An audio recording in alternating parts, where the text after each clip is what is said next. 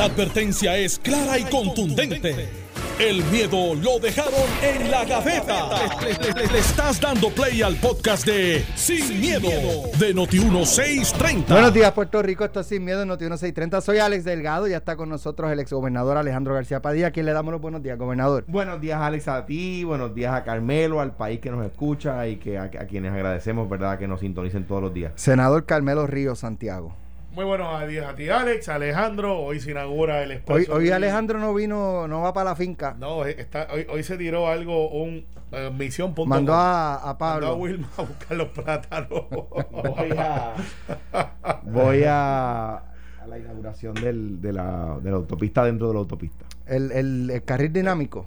Es El un carril carril dinámico, dinámico. De Caguas a, a de, San Juan. de- exacto, va. ¿Quién le invitó? eh, ¿Wilito o Pierluisi? No, me invitó la secretaria de Transportación y Obras Públicas, a quienes ok. agradezco, y al y el director de la Autoridad de Carretera, a quienes Pues yo agradezco la yo invitación, pero creo que obviamente estoy hay seguro unos, hay que eso que tiene... co- invitaron. esto- ¿Cómo? ¿Cómo? A mí me invitaron, se me olvidó. No, no, habló pero- de mí, habló de mí. A ti, a ti no te invitaron.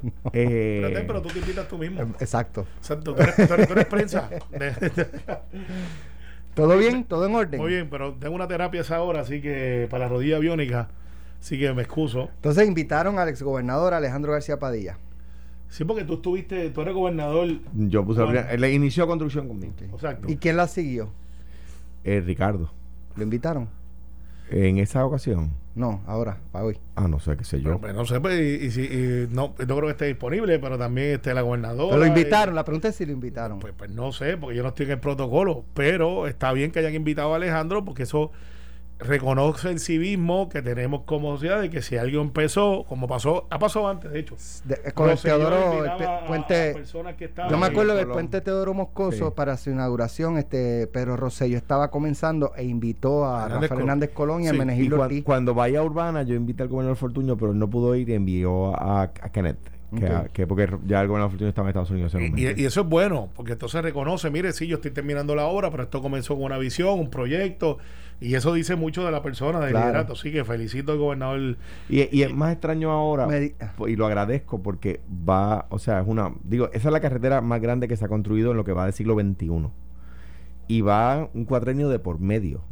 O sea, me, me están invitando a mí a pesar de que eso empezó hace, o sea, lo- yo puse Sí. la, ina- la primera piedra de inauguración la- de la construcción. Yo creo que no hace va a cinco funcionar, años. pero Bueno, tiene que como funcionar está, como algo. está diseñado, no, no sé. No lo, Bueno, veo, eso estaba diseñado- lo veo como el carril dinámico de tu abajo. Bueno, no, no eh, sé. Eso está diseñado de la siguiente forma. Bueno, eh, originalmente tenía la infraestructura del tren, como yo he explicado aquí, para que el día que tuvieran los fotos, los fondos hubiera explicado de una manera muy simple, hubiera que solamente poner las vías y el tren.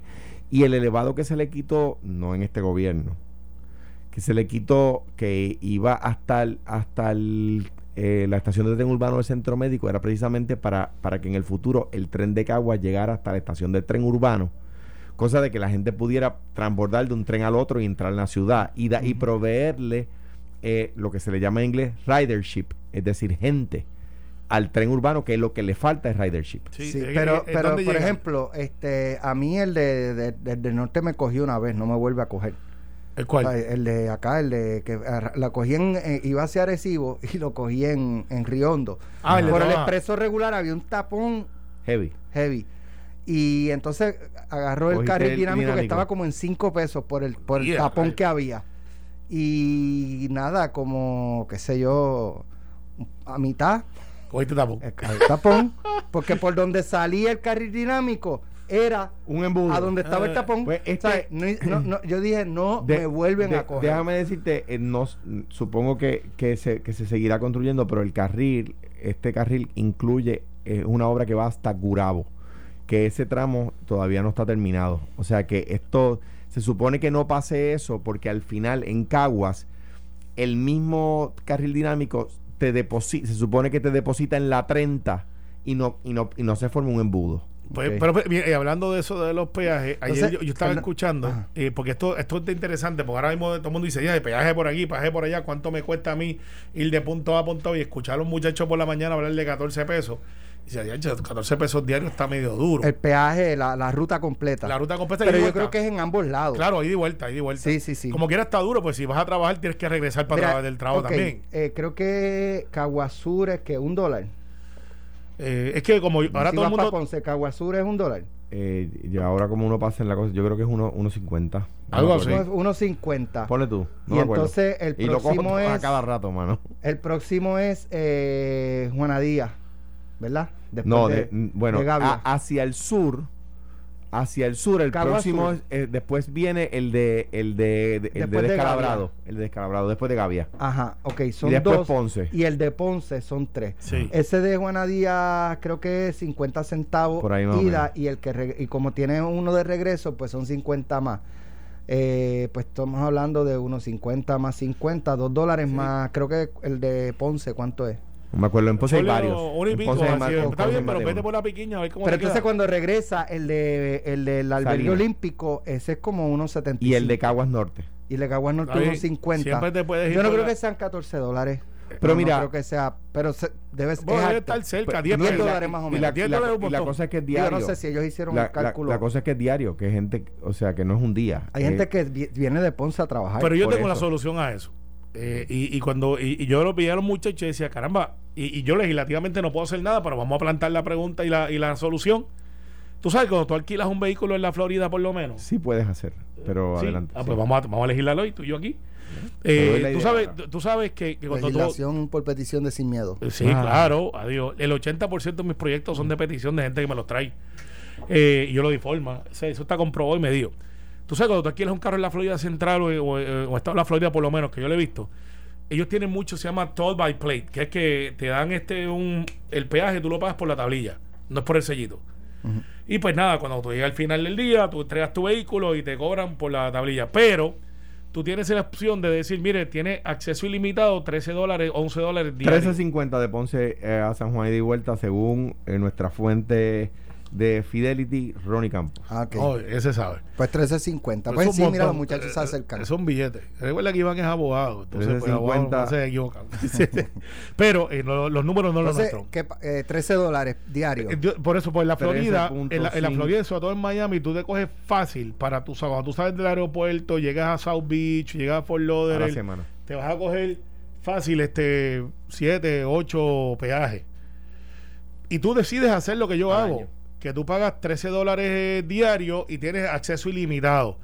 Esa no es la realidad de Puerto Rico, pero debe de existir que si yo soy un comu- alguien de que comuta de, de Ponce a Torrey todos los días, porque pues trabajo, soy juez, estoy en el departamento, soy policía o lo que sea, que tú puedes decir, pues mire, para esa gente que esté en esa clase, pues va a haber un peaje donde tú pagues 50 pesos al mes. Para alguien que paga 10 pesos diarios. eh, Bueno, eh, ahí sale 67 semanales. 67.50 a la semana, 3.510. y eso, pues, al año, eh, eh, al año. eso es, eso es, Mira, alguien- eso mira, es imposible. la- ok. Para alguien o sea, es posible, pero es imposible. Cuando la autoridad de carretera, cuando yo llego al gobierno, la autoridad de carreteras tenía una deuda de 2.200 millones de dólares con el banco que no tenía fuente de repago. Un gobierno anterior al mío había tomado esa deuda para eh, inyectarle fondos a carretera, pero no había creado los mecanismos de repago, ¿verdad? Eso era uno de los problemas, uno de los temas que tenía el problema de liquidez en el banco. Se le sacaron 2.200 millones de dólares en cash, pero no se, el carreteras no le estaba pagando. Y tú tienes tres fuentes principales de ingresos en carreteras. Número uno, no lo voy a decir en orden de recaudo, voy a decir las tres: los peajes, los malbetes y el impuesto al combustible. Los peajes los pagan solamente los carros, los dueños de los carros que usan la autopista. Los malbetes los paga solamente una vez al año. Y el arbitrio del combustible lo paga, se divide entre todos los que echan gasolina. Por eso lo paga menos, o sea, cada ciudadano paga un paga menos que, que si lo hicieras en los peajes. ¿Ves? Eh, Los, los esparces más. ¿Ves? Esparces la carga más. Por eso cuando yo era gobernador escogimos esa fuente de repago. ¿Ves? Eh, eh, así la carga se divide más equitativamente entre todos. De nuevo, si lo pones en los peajes, pues son solamente lo que cogen la autopista. Si lo cogen los malbetes, es solamente una vez al año y tiene un- te da un problema de liquidez. Si lo pones en el arbitrio de combustible, lo paga aún el que no usa la autopista, pero se divide la carga más equitativamente. No se despeguen de Noti1 porque más adelante vamos con lo de Wanda Vázquez, Juan Ah, no, claro. Burgos Eh, ese tema está bien caliente, así que no, Sí. pero, pero este, este tema del peaje es importante porque pues. es algo que impacta Duro. el bolsillo de, de, de- Y que, y que son decisiones que toma demasiadas veces gente de San Juan que, que no tiene que coger peaje todo el tiempo. Es que- Sí, y- y- sí, sí, es verdad, es verdad. Entonces, y la gente que dice, bueno, ¿y porque yo tengo que pagar por este por la AMA, tengo que pagar por el, el peaje, por estas cosas, cuando yo no lo cojo? Ahora, estas cosas eh, que son de ramas, literalmente, para poder tener carreteras al día. Pero al final, la propuesta de hacer un, un para, el, para el que conmuta todos los días, que haya una opción que diga, pues mire, yo decido eh, que voy a pagarte 50, 60 pesos mensuales eh, y uso ilimitado. Yo soy uno que diría, pues mira, yo lo considero porque en vez de, pues yo cojo peaje todo el tiempo. Yo estoy entre Buchanan, Toalta, de arriba, para abajo, y así por el estilo. Pero hay gente que como eso es de 13.50, es imposible tú pagar 3.500 pesos a menos que no tengas un salario este, duro. O sea, 3.500 billetes en, por ir a trabajar, sin contar la gasolina, depreciación del vehículo, ponle 5.000 billetes ahí de tu salario, se fueron. Si tú te ganas 30 mil pesos, 36 mil pesos, que es un salario eh, de clase media trabajadora, sin las deducciones. sin las deducciones, O sea que eso hermano, baja. eh, no hay manera. Así que eso es algo que yo creo que debemos atenderlo. Ahorita Alejandro me va a decir cómo podemos hacer algo ahí. Porque como es un contrato, estas cosas, pero No, pero este es el sur. Es- ahí no hay contrato de APP. No, no, Eso no. en no, el no. norte. No, no, no, exacto. Eh, Esta la es autoridad de PR52, carretera. la, el Expreso Ferrer no tiene, no tiene. Sí, no de- paga- es gobierno. pero la propuesta tiene que ser uniforme para todos, porque si yo voy a pagar, si yo voy a pagar 40 pesos mensuales en una tarjeta para usarlo todos los días, tengo que tener acceso a todos. Ah, claro, claro. Porque el otro va a decir, parece que yo no estoy en esa cosa. Sí, no, pero, eso es eh, ah, bueno, allá. pues, pero eso es uno de los, eh, eh, la, el haber privatizado el Expreso 20 la, la carretera 22 tiene sus beneficios, pero ahí tú tienes un, un, un- Todo en la vida tiene Su lado sus pros pro y sus su contras. contra, todo, todo en la vida. Yo creo que en la, en la del norte el, el contra es pues lo- el costo del peaje. El, pro es, Pero- el pro es que por ese costo tenemos una mejor carretera. Y si se te quita el se Yo la uso más que la de Ponce. Ahora, ciertamente, y esto no se puede ocultar, este eh, he, he bajado al área sur eh, varias veces en, qué sé yo, en lo que va de año ha mejorado. y ha mejorado bastante. Sí, ha Todavía no, están en la construcción, cantidad, la cantidad de asfalto pero por ¿cuánto María. hubo que esperar? Pero lo, bueno, lo es, que, lo, es lo injusto para el lo que pasa, ciudadano. lo que pasa es que hay que, para decirla, para, para no llamar a nadie engaño, el dinero que se está tirando en asfalto no tiene nada que ver con los peajes ni con los fondos de, no, eso es de María. de- eh, son los fondos de, de federales de María, punto. O sea, ahí no se está tirando un, un centavo. Pero, pero probablemente porque con lo que cobran de peaje, a lo mejor el Eh. costo para mantenerla eh, decentemente Mira, lo que, eh, no da. lo es, como, que- es como el, el, el- ¿cómo es? El lo de las lanchas. Ajá. Digo, no, no es lo, no es igual, porque No, pero, igual, pero sí, es, sí, sí, es sí. drástico, Sí. es dos pesos y cuesta 30. O sea, O sea, da- no, es, no es O tanto, sea, pero es más caro llegar de aquí al terminal de lancha que, que lo que cuesta la lancha hasta Culebra o Vieque. Pero mira, en cuanto a eso que dice, nada más lo que hay que subsidiar. Como nadie, como nadie no, como tan poquita gente usa el tren, nada más la, la cantidad, yo no recuerdo el número, pero son como 20 millones. O sea, es mucho dinero. Eh, no quiero decir un número al azar, borren ese que yo acabo de decir, pero un número bien alto. Que hay que subsidiar al tren para que no cierre. Nada más eso. Estamos hablando de una cantidad de, de muchos millones y de que con lo el tren se ha todos. intentado todo. Con el tren se ha bajado a 75 chavos, con el tren se ha... El el problema del se tren es a aumentar, a dónde yo se llego. Alex, tú te montas, vamos a ¿De montarnos en tren. dónde? Exacto. Sí, vamos a montarnos en Guaynabo en la Martínez Nadal. Pues llego al Choliseo si tengo un concierto. Se Claro. llena ese día. Si no hay concierto, Y si tú eres abogado y estás en Bayamón y tienes un caso en Atorrey, pues viste Bueno, el cielo. de- está chévere lo de Centro Judicial de San Juan al de Bayamón. Por O sea, eso, son viste dos el centros cielo. Como abogado, eso es Y es el Coliseo. La de Sagrado Corazón, pero también lo que pasa es que lo que se había visualizado se quedó trunco. O sea, se hizo el tren y lo que iba, la fase después del tren se quedó ahí. Porque, porque el tren original, y esto lo diseñó, esto la idea original es del gobernador Sánchez Vilella, para que veamos de dónde viene el tema. en Era un, los tren li- 60. era un tren liviano. Lo que pasa es que pues el, el, el, el bofe ahoga, como dicen en el campo. Uno ve el, el buffet y se sirve de más, ¿verdad? Se construyó, un, el tren que se construyó, eh, se gastó de más, se, se- gastó el triple de lo que se supone que se gastara y no hubo chavos para las demás fases, ¿verdad? Eh, para que se sepa, el, la, la, la unidad, ¿verdad? El, el single eh, audience, ¿verdad? Principal del tren son los estudiantes de la UP. Esa fue la estación más cara. La- la- Eso, por- ahí, fue, es, ahí fue que elevó el costo de, Pero, del tren pero- el, el meter ese... pero- eh, debajo de ese- Río Piedras para que de Río la- Piedras, la- la- yo era yo era director ejecutivo de la asociación de contratistas en aquel momento. Para, para que usted sepa el, el hormigón que se utiliza ahí no es el hormigón que usamos en las casas de 3000 eh, de, de 3000 libras de 5.000. presión.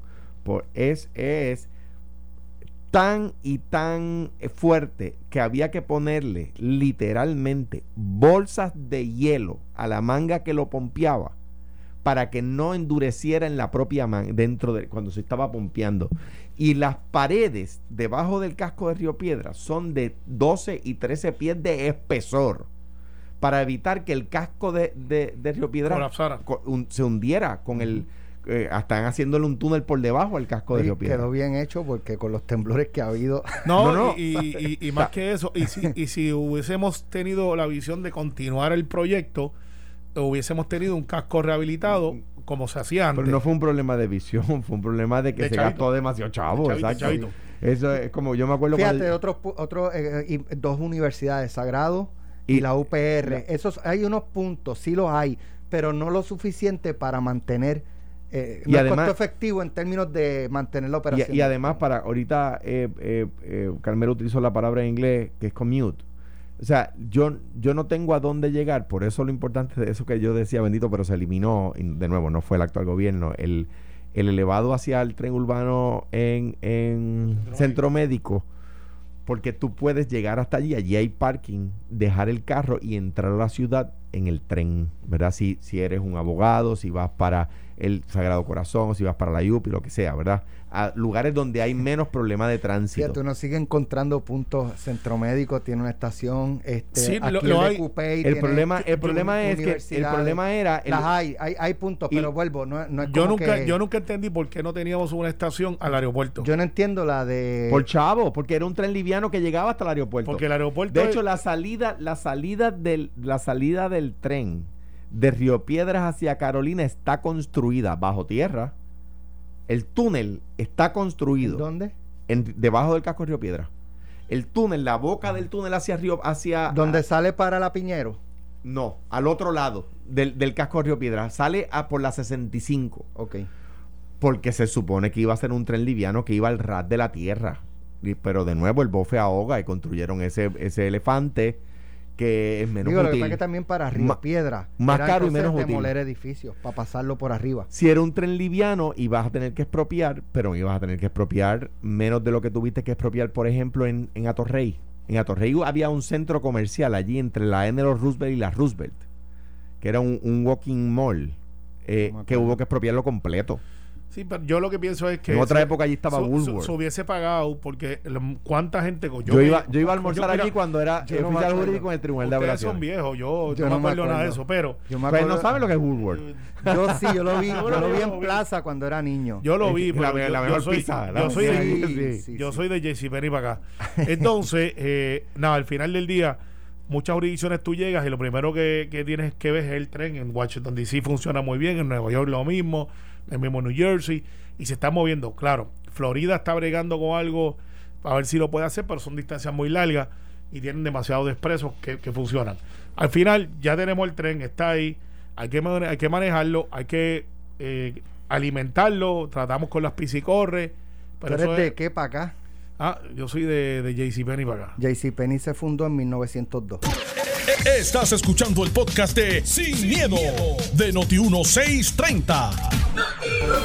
Ya estamos de regreso aquí en Noti 630, como habíamos anticipado. Vamos a hablar ahora del caso de, de lo que ocurrió ayer, donde una eh, exsecretaria de Justicia fue, ¿verdad? Este, se encontró causa para arresto. Pero antes de eso, Ajá. el ¿Qué shopping que queda? ahorita, Mili me escribe que es Metropolitan Shopping Center. Pero Mili es mayor que yo, por eso ya se acuerda. Bueno, anyway. Ya, Eh, pero a, ti- y- a ti- a ti te habrán corrido sin aceite. Y, y mi- en mi Porque- defensa, Porque tú pareces mayor que ella. en mi defensa, en mi defensa, Un abrazo a Mili, es bromeando. Mira, en Un gran abrazo. JC Penny abrió en el 1992 en Plaza. Así que, No, no. Tú no especificaste. No. Viste, yo soy de papá. JCPenney para acá. 92. bueno, sí. Ya yo estaba en bachillerato, JCPenney ya, ya era viejo en plaza. Exacto. No, papá. sí, sí, sí, sí. No, papá. Carmelo. Caso. No, va- no va a abrió pasar ti guayabita. en el 92 Pero, que pues, pues, a mí me dejaron ir. esa, por primera vez, exacto, Yo es otra cosa. recién graduado de high school. Es otra cosa, pues está bien. La UPI abrió, entonces para mí la UPI abrió en el, en el no- 89. Sí. Entonces, está bien, está bien. Imagino, vamos para acá y viste tantos edificios juntos. Hiciste como el muchacho que dice, oh, ¿te acuerdas? El videito del muchacho. Mira. chiquito? No. Sí, el que está en Nueva York le dice. No, yo no veo "Ah, ese tipo. Yo no veo ese tipo, a yo él". no veo ese tipo de televisión que tú No, ves. no, No, pues no. está bien. Mira, voy a hacer un resumen, voy a leer una de las una la- nota que recoge más o menos lo que ocurrió ayer para que entonces entremos en análisis. Dice que pese a que se trataba de un documento confidencial, la entonces gobernadora Wanda Vázquez procuró una copia del informe preliminar que elaboró el Departamento de Justicia y que recomendaba la designación de un FEI para determinar si había despedido a la exsecretaria de la familia Glorimar Andújar Matos como un acto de represalia. Este dato que ayer afloró en la vista de causa para arresto de la exsecretaria de Justicia interina Wandimar Burgos Vargas y en la resolución que divulgó el panel de FEI constituye el eje central de las imputaciones que realizan los fiscales especiales independientes Leticia Tabón- Pavón y Miguel Colón, que solo desembocó en presentación de denuncias criminales contra la ahora suspendida abogada del Departamento de Justicia. Como parte de la conclusión de su pesquisa, los fiscales especiales también refirieron a Wanda Vázquez y a otros exfuncionarios a la Oficina de Ética Gubernamental por razones que no quedan claras, porque en el informe todavía forma parte del sumario fiscal y su contenido se divulgará en una etapa posterior.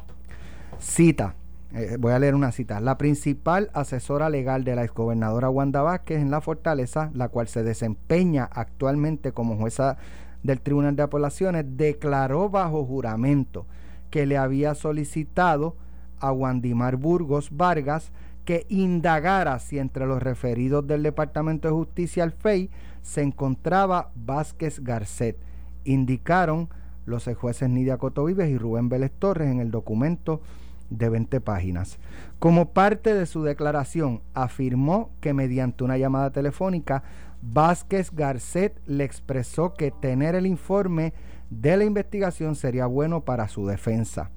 Expresión que la testigo entendió como ofensiva ante su posible interpretación de que gestionara copia del mismo, agregaron los ex jueces. La resolución no identificó el nombre de la togada, pero las tres denuncias presentadas en contra de Burgos Vargas consignaron que la testigo estrella del Ministerio Público se llama Grisel Santiago Calderón, actual jueza del apelativo. En el escrito, los jueces tampoco explicaron la razón para utilizar a Santiago Calderón como testigo o si se le imputará alguna violación ética por no informar la comisión de un posible delito o un acto irregular. En síntesis, los fiscales alegaron que Burgos Vargas eh, interfirió con el proceso de entrega de los referidos al FEI el pasado 6 de julio del 2020 y posteriormente divulgó datos del informe investigativo confidencial a la gobernadora y a su secretario de la gobernación. Por esos actos, ayer la jueza Iraida Rodríguez Castro del Tribunal de San Juan encontró causa para su arresto por dos violaciones al artículo de la Ley de Ética Gubernamental por usar su puesto para el beneficio de un tercero, que en esta ocasión se presume que es Wanda Vázquez. Así que básicamente esa, esa es la información. Eh, hay un tuit que me llamó mucho la atención que publicó en, en, esa red social Antoni Maceira. Dice, la soga siempre parte por lo más fino. Mientras Juan Dimar enfrenta un proceso criminal, ya se le encontró causa para arresto por violaciones al código eh, penal, etcétera. Wanda Vázquez es referida a ética a pesar de presuntamente haber ordenado cometer la ilegalidad. O sea, si Wanda Vázquez ordenó eh, que se gestionara la, eh, que le, hicieran llegar copia de, del informe de justicia, si eso es un delito, pues entonces, ¿por qué solo la refieren a ética y no es acusada como Wandimar Burgos? Digo, ni Wanda Vázquez ni la que gestionó. Eh, Alejandro, ¿para dónde va? Se fue Alejandro. No, Tienes yo. toda la media hora, Carmelo.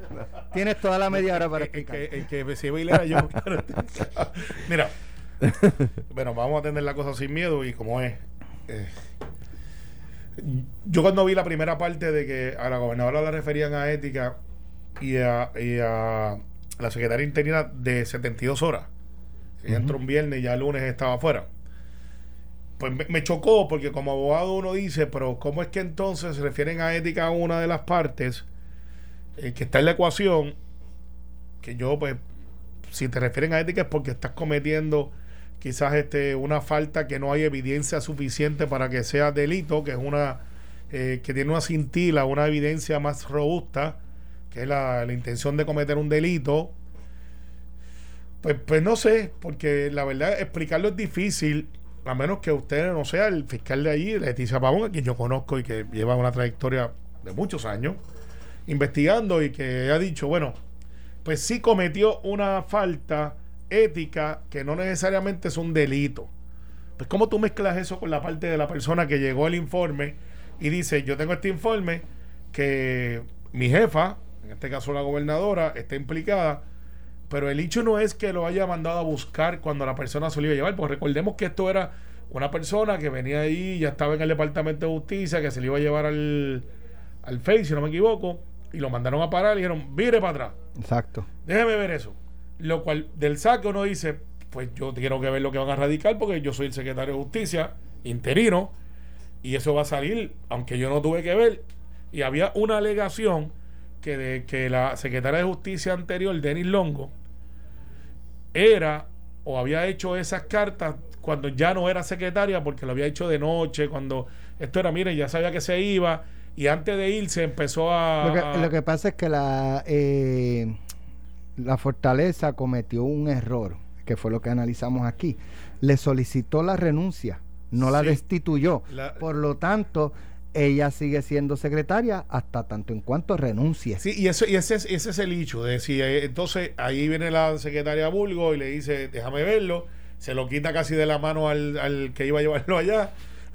Después termina radicándolo como quiera. Pero ahora eh, venimos a conocimiento de que cuando tuvo ese informe en su, a su haber, alguien aparentemente la gobernadora mandó a buscar copias para mandaron- su defensa. Mandaron a buscar copias.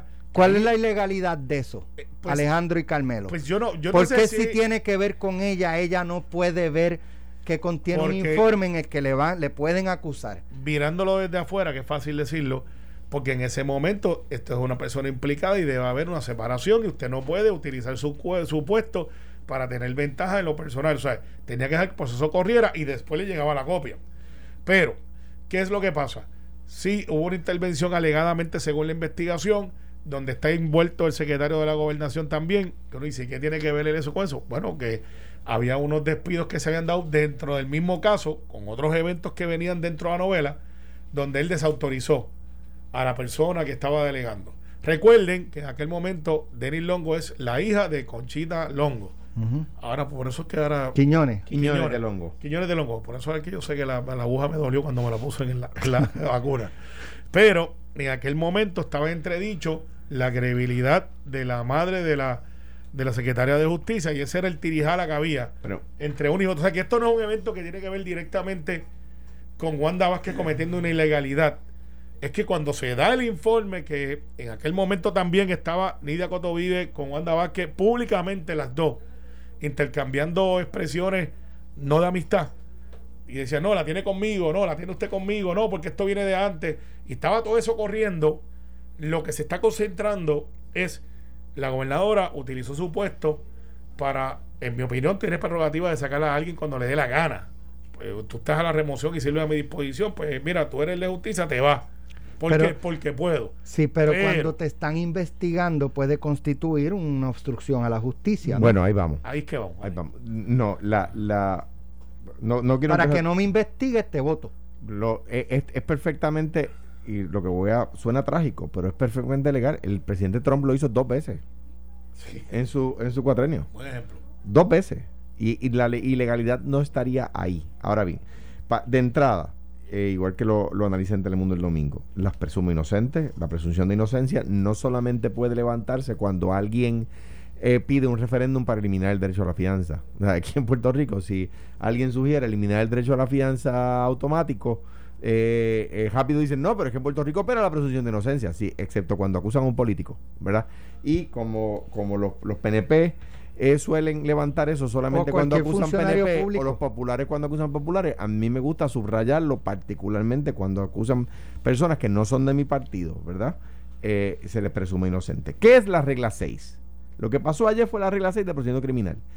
Mire, para que usted sepa, la regla 6 no es otra cosa que lo siguiente, que es probable que se haya cometido un delito y que es probable que la persona imputada eh, eh, es la persona que haya cometido ese delito. O sea, no se ha demostrado el delito ni se ha demostrado que esta persona fue quien lo cometió. Causa probable para arresto o citación es eso. Mire, juez, existe la probabilidad de que se hayan cometido estos delitos y existe la probabilidad de que esa persona que está ahí es la que haya cometido esos delitos. De entrada, para que se sepa, es, un, es una es una una cosa muy tenue de evidencia lo que hay que probar. En Estados Unidos hay un famoso tratadista que dice que, es- que eh, es fácil encontrarle en un, en un gran jurado, se refería a él, es fa- eh, uno le puede encontrar eh, causa probable hasta a un sándwich de mantequilla de maní. ¿Verdad? Porque es tan poquito lo que hay que presentar que le encuentran causa probable a cualquiera. Para que se sepa. Número uno. Número dos. Aquí de lo que se trata, ustedes lo, han resumido. ¿Dónde estaría la ilegalidad? No en destituir a la secretaria, es intervenir con la investigación que está haciendo el departamento. ¿Verdad? Ahora bien, en, qué punto? Ah, en el punto donde el informe ya ha salido de justicia. Lo que se le está imputando a la exsecretaria es que el informe ya ha sido, ya ha salido de justicia, ya está en la oficina del fiscal especial independiente y ella ordena que se lo devuelvan. Ahí es que está el hecho. Ah, ese es en el caso de la, de la, ex, de la exsecretaria. Hay una alegación que yo leí en el periódico ayer, en el periódico en, ¿cómo se llama? En internet, del abogado de ella, que a mí me parece interesante, porque hay que decir las verdes y las maduras. de. Wandy Malburgo. de Wandy Marburgos, que dice, sí, sí, lo que pasa es que ese informe había sido ilegalmente enviado porque la exsecretaria lo firma cuando ya no es secretaria.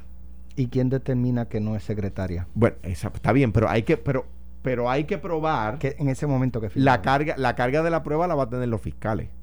¿Verdad? La o sea, si él está impugnando que ese informe lo firmó una persona que no era secretaria en el momento en que lo firmó, eh, eh, el juez va a mirar. Ah, y by, by the way, para que se sepa, ahora viene eh, ca- eh, causa probable para juicio, que es la Pero próxima, y es otro juez, y luego el juicio lo ve un tercer juez. Pero si, si le piden la renuncia a las 2 de la tarde y ella la entrega a las 9 de la noche, ¿cuál es la hora de renuncia? ¿Las 2 de la tarde en la que se solicita o las 9 de la noche en la que se ejecuta? De- Yo, de- creo, ¿Cuál que, de las yo creo que desde que el gobernador o gobernadora lo, lo estipula, ya no goza Yo- de mi confianza, yo- te saque de eh, ahí. Pero eso va a ser sujeto de prueba. Lo digo para que la gente esté pendiente, ¿verdad? Porque no lo vamos a adjudicar nosotros aquí.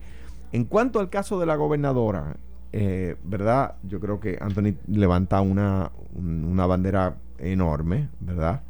Eh, o sea, y, y- este es el problema donde el, el FEI no puede tratar de hilar, ¿verdad? Si, uno, si un funcionario público, a exigencia de otro funcionario público, Está en común acuerdo. exacto. y tú le radicas a uno y al otro no. Pues, o, ni- o ninguno Digo, de si los- doña Nidia nos está escuchando y eso tiene una razón. o ninguno eh, lo hizo O ambos lo hicieron. Ahora, Sin ti la evidencia. es Un- proba- es, eh, es mucho más grande para, ah, para cuando es criminal y mucho No, más pero- laxa ah, cuando es que es lo- pero dos, el mismo caso. criminales. No, pero el mismo caso. Pero Lo- referido a la. No lo que está diciendo Anthony Maceira es precisamente eh, ven acá, ¿por qué criminal a uno y administrativo a otro? Ahora bien, y aquí yo una bandera que como ustedes saben levanto a cada rato. La oficina de ética se creó bajo la administración de Hernández Colón para que previera. La Contraloría evalúa los hechos luego de, ejecutados. Ética se supone que prevea. Y ética tiene la facultad de investigar. Eh, eh, eh, yo no recuerdo un solo caso en la historia, desde 1990, más o menos, 89, 90 que se creó, van ya 30 y pico de años, donde la oficina de ética haya previsto. De, allí trabaja gente extraordinaria, ¿verdad? No, no estoy lanzando sombra sobre su capacidad de acción. Es, o la ley está mal, o los reglamentos están mal, o están mal ejecutadas. Porque, porque siempre reacciona a la investigación que hace algún fiscal. Digo, pero yo puedo entenderlo en, en muchos casos. Eh, el alcalde de, pues, para que nadie se sienta, el alcalde de Islemona contrató a su, este, a su hermano, ven acá, papá, aquí está el contrato, ta, ta. ¿cómo ética va, va desde, ¿sabes? ¿Cómo Pues, se entera? Bueno, Tú sabes, De el- antemano. el- el- lo que pasa es Si que no es después que se da la contratación no, pero- que pero alguien lo de, o sea, tienes toda la razón porque, porque el problema es que el diseño, o sea, Ética le pide a los funcionarios públicos un informe anual que, que es, es, es un sinsentido enorme. Es un sinsentido. Ahí tú tienes que poner literalmente si hasta compraste ropa interior. sí. Hasta eso. Entonces, ¿qué pasa? Pero ¿qué, qué, qué los ayuda a demostrar? O sea, ¿cuándo Digo, fue? no tanto, pero ¿Cuán- no, no, obras no. de arte, ¿Cuál? autos. Oye, este, todo, todo, todo. Sí. Entonces, pero nu- nunca ha habido, o sea, acogen un corrupto que, que se ha hecho millonario y lo coge a la fiscalía estatal o la fiscalía estatal, eh, federal. Nunca los informes de ética le, pidieron a, le, le, le- sugirieron a nadie que, está, que esa persona se estaba enriqueciendo injustamente. Quiero decir, no es un problema de la capacidad de los empleados, es un problema de cómo está ordenada su intervención, que no les permite ver que las cosas están pasando, ¿verdad? O sea, eso hay que reevaluarlo. No es para eliminarla, es para reconceptualizarla. En, en- en este caso, o yo creo que el, el Departamento de Justicia, en este caso el FEI, tiene, por lo que yo veo, que decidir si o los dos van para ética o los dos van para la corte. Porque, porque me parece que los, los hechos son como son. Si el abogado tiene razón, cuyo nombre ahora se me escapa, si el abogado tiene razón en que el informe estaba ilegalmente firmado, cuidado, que entonces, eh, entonces, el abogado de, de Wanda Vázquez. de, no, de, de la ex secretaria. Ok, porque Wanda Vázquez creo que era Edgar Vega Entonces, en aquel entonces. en aquel entonces. entonces Y- se entonces se abre y no olvidemos que ya Wanda Ahora- Vázquez había sido acusada por el FEI Ahora, en un caso que se cayó en regla 6. ahora eh, Sí. si, si suponiendo que pasara ese escenario, que se determinara que el informe estaba firmado ilegalmente, se cae el caso de ética sobre Wanda Vázquez por haber eh, presuntamente intervenido para que le dieran una copia para ella tenerlo de antemano. Bueno, la pregunta es si debió haber tenido la copia. La contestación es que no.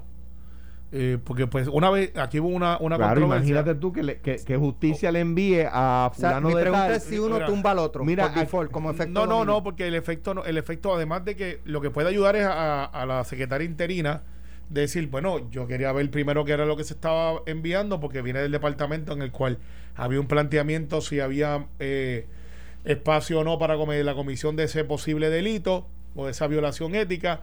Y yo lo revisé y después que lo revisé lo entregué tal y como me lo enviaron. O sea, que tampoco lo alteró. Y eso sería punto para Guandimar y decirle, este, yo no hice nada ilegal que es de lo que se está acusando. Eh, cuando yo una vez interpelé a Roberto Sánchez, eh, que era el secretario de Justicia, la controversia era si él era el abogado del Estado Libre Asociado o del gobernador. En aquel momento, el hoy juez del apelativo dijo, yo soy el abogado del Estado Libre Asociado, pero soy el abogado del gobernador. Y ahí la discrepancia era, no, usted no es el abogado del gobernador, aquí era Darío Acevedo Vilá.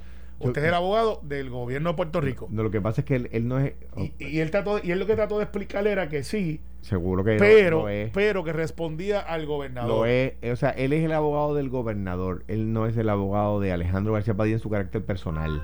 Claro. Pero, pero de el gobernador como jefe de Estado, pues por supuesto, porque porque él está, es como tú dices, el, el go- eh, cuando te llaman de, mira, llamaron de Fortaleza, espérate, Fortaleza no tiene no tiene brazos ni boca. Fortaleza siempre pregunto son si es personas. parking ¿Quién llamó o- de Fortaleza? Sí, ¿quién? Entonces, eh, yo soy el abogado del Estado Libre Asociado. Espérate, ¿de quién? Porque el Estado Libre Asociado pues es una entidad legal. Tiene que ser un... ¿De, de qué persona? Ah, bueno, el Estado Libre Asociado, el Ejecutivo lo representa el gobernador. Pero por supuesto, el secretario de Justicia es abogado del Ahí gobernador. abriste la puerta para decir, si te llaman de Estado Libre Social, dice, mire, yo no creo en cuentos. Pero, este... Pero si, si lo que es te parece un cuento, Yo- lo que yo quiere yo- decir te yo- parece yo- que... Yo, yo no creo en cuentos. una quimera. Asociado, yo no creo en pero, cuentos. pero Carmelo, Mire, la- el cuento falsa. es la estadidad. Ese llama de falsa. ¿Dónde está la estadidad? No, the Asociado. way, Dice, mire, es firmó el Estado No somos- Asociado, no ¿sabes eso? No somos Se ni Estado, ni libre, ni asociado.